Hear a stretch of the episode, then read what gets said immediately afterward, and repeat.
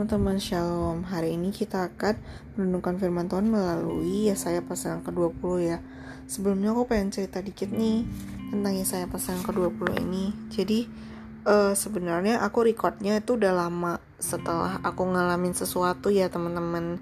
Jadi uh, ceritanya tuh mama aku kan sakit. Terus uh, harus dioperasi. Jadi ini ceritanya tuh aku baca firman Tuhan Yesaya pasal yang ke-20 ini sebelum ada tindakan operasi lah dari mamaku gitu. Dan aku harus melewati berbagai tahap mamaku harus melewati berbagai tahap pemeriksaan dulu tuh sebelum uh, operasi itu kan.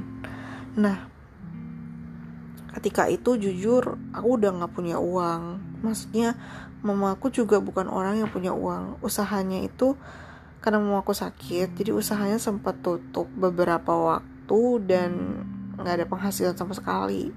Jadi yang kerja saat ini tuh cuma aku uh, papaku udah nggak ada adik aku masih belum kerja dia masih kuliah gitu. Jadi yang punya penghasilan tuh cuma aku gitu. Dan penghasilan aku juga bukan penghasilan yang benar-benar banyak punya sisa apalagi di era pandemi kayak gini ya teman-teman. Itu aku udah sampai pakai tabungan aku yang harusnya aku simpen gitu sebagai tabungan tapi akhirnya kepake juga buat pengobatan mama. Dan akhirnya apa teman-teman? Habis gitu habis duitnya. Dan hari itu aku aku lupa ya.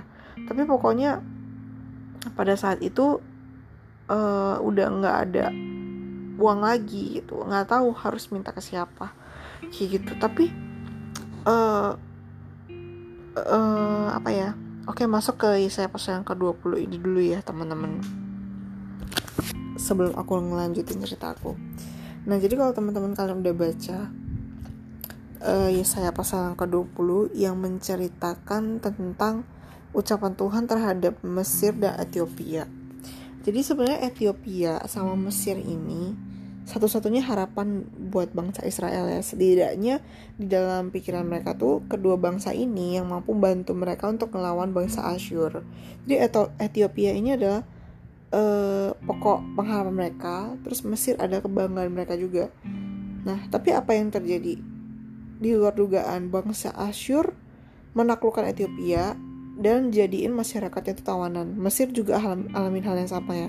Oleh Asyur pokoknya mereka jadi kacau balau dan menderita lah.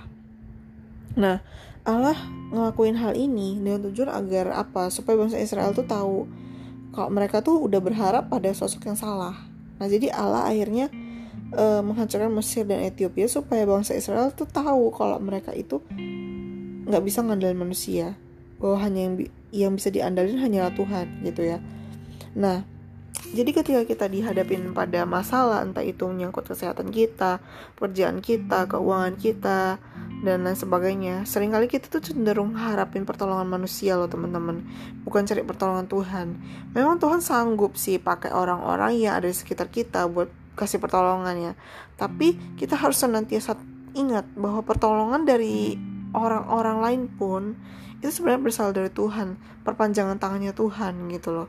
Nah, karena itu uh, seperti yang aku ceritain tadi ya aku nggak tahu aku dalam keadaan yang terjepit aku nggak punya uang mamaku nggak punya uang dan aku nggak tahu harus ngapain kayak gitu.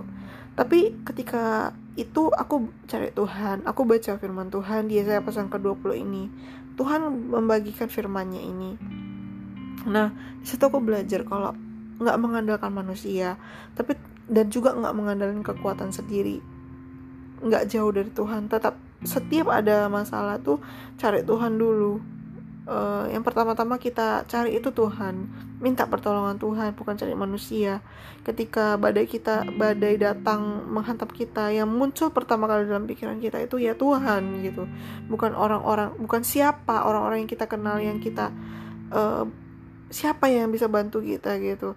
Siapa ya siapa ya gitu. Manusia yang mana ya gitu. Bukan seperti itu yang kita pikir dapat kasih kita pertolongan tapi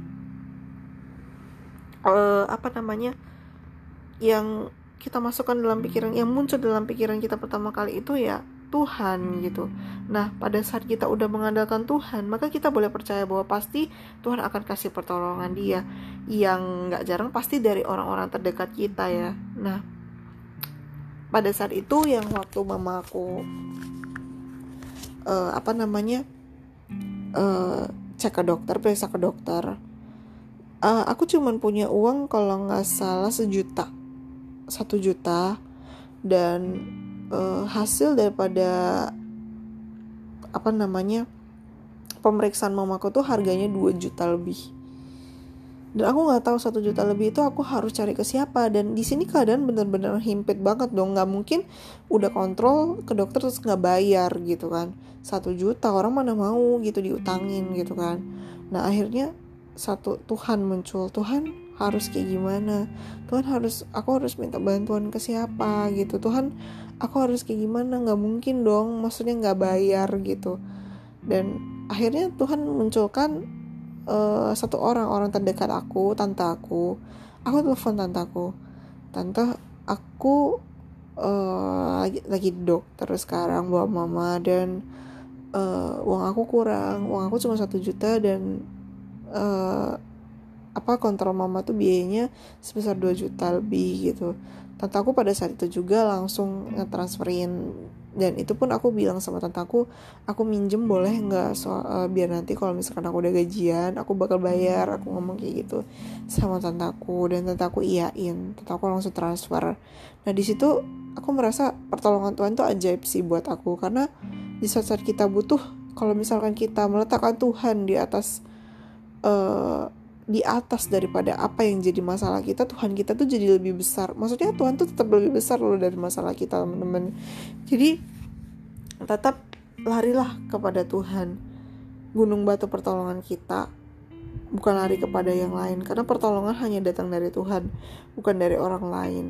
Nah uh, aku percaya sih banyak banget pertolongan-pertolongan Tuhan di dalam kehidupan aku hingga hari ini. Mungkin jalannya nggak mudah harus melalui banyak hal tapi asal kita tahu siapa yang menyertai kita siapa yang bisa menolong kita maka uh, semuanya itu akan jadi kesaksian loh teman-teman bagi kehidupan orang lain gitu yang ya Tuhan pakai kita gitu sebagai alatnya untuk menjadi kesaksian bagi orang lain biar kemuliaan hanya bagi nama Tuhan ya teman-teman.